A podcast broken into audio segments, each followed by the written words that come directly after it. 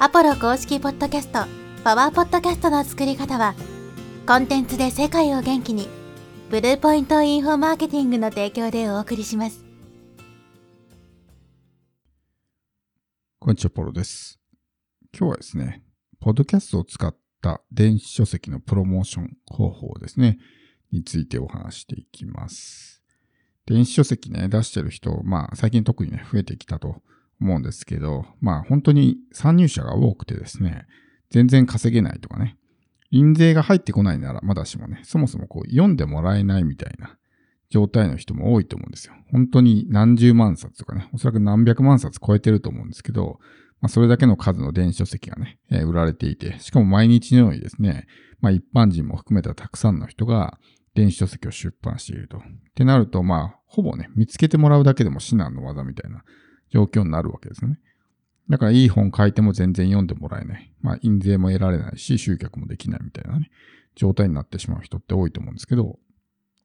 だからそういう時っていうのは、もう Amazon とかに任せっきりにするんじゃなくて、自分で売っていくっていうのはすごく大事なんですね。ほったらかしにしといてそこにポコンと置いといても、まあ誰も見つけてくれないしね。Amazon っていうプラットフォーム上では、まあ自分っていう存在はほぼ無名なわけですね。99.9%の人は自分のことを知らないと思った方がいいんで、仮に見つか見つけてもらったとしても、まあ読んでもらえないとかね、そういう可能性も高いんで、まあ自分で売っていく、まあプロモーションしていくっていうのはすごく大事なんですけど、まあ、今回はですね、電子書籍のまあプロモーション方法、ポッドキャストを使った電子書籍のプロモーション方法についてお話していきます。これはまあうまくいくとかなりね、えー、プロモーション効果が得られる方法なんですけど、まあ、ポッドキャストね、この何か自分の商品をプロモーションするっていうのは、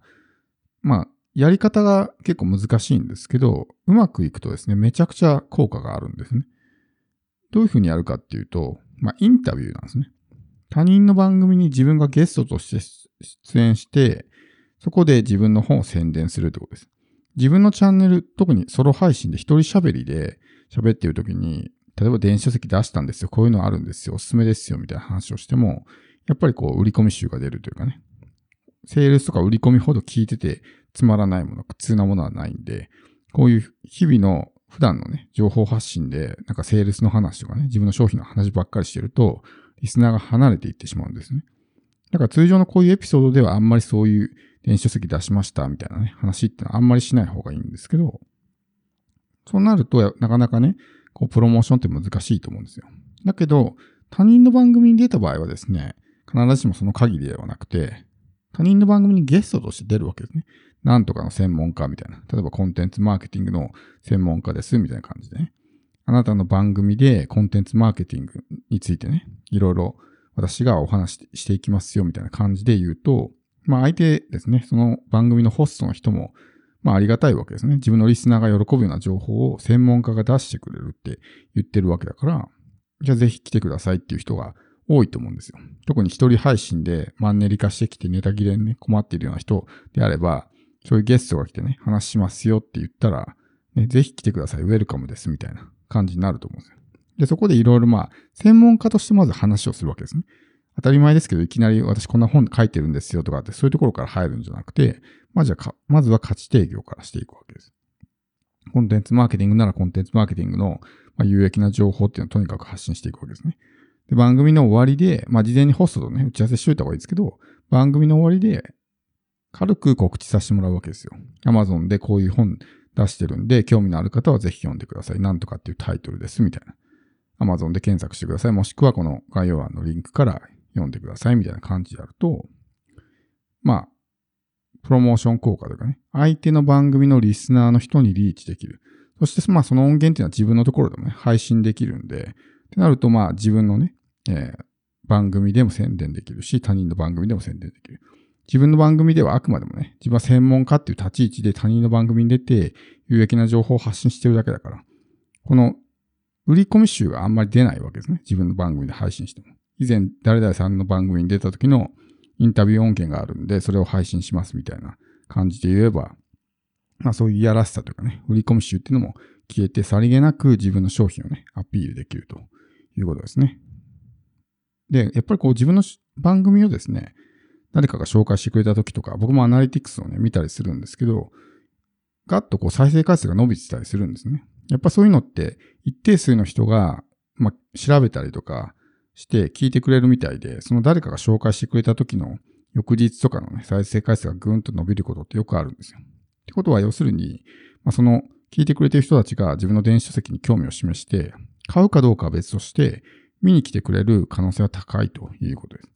で、そういう人たちをどんどんこう、増やしていくわけですね。自分はゲストとして出ますって言って、まあ、いろんなポッドキャスターの番組。もちろんその全然属性が違う人の番組に出ても意味ないですからね。自分がマーケティングの専門家なのに、なんか、じゃあ、ダイエットの専門家の人のね、番組に出ても、それは属性が違うんで、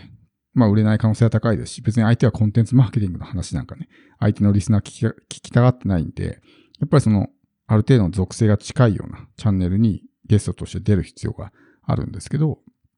まあそういった形で横のつながりを増やしていく。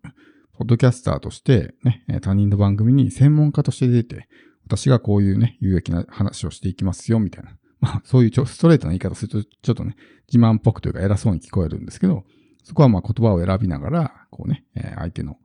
チャンネルにね、ゲストとして出ます、みたいな感じでやると、まあ、喜んで受けてくれる人も多いと思うんですね。しかもその自分がチャンネルを持っていたら、相手にとってもメリットになるわけですね。あなたの番組で出演した時の音源を私のチャンネルでも流しますと。そうするとあなたのチャンネルの認知にもなりますよっていうふうに聞くと、相手にとってもメリットがあるわけですよ。だから相手にとっては、ね、我々ですね、僕たちのチャンネルのリスナーに相手の A さんなら A さんの存在を知ってもらうことができるという形ですね。そういうまあ自分がゲストとして各番組に出ていくってことを、まあこう、ね、えー、少しずつやっていく。そうすると、どんどんどんどんこう、ポッドキャストね、認知が広がっていくんですよ。一人で、まあ、黙々と配信するっていうのもね、いいんですけど、やっぱりそういう他力を使った方がというか、やっぱり拡大するのは早いんですよね。だから自分が何かやっぱり専門分野でやってるビジネスがあると思うんですけど、まあ、そういったものの情報発信をしていきますよと。海外のポッドキャストはですね、まあ、インタビュー形式のチャンネルが非常に多いんですけど、やっぱそれっていうのは、リスナーがやっぱりそういう専門家の話を聞きたがってるっていうのがありますし、まあそのゲストはゲストでね、自分の告知とかになるから、結構名のあるような人でもですね、出てくれたりとか、あるんですよね。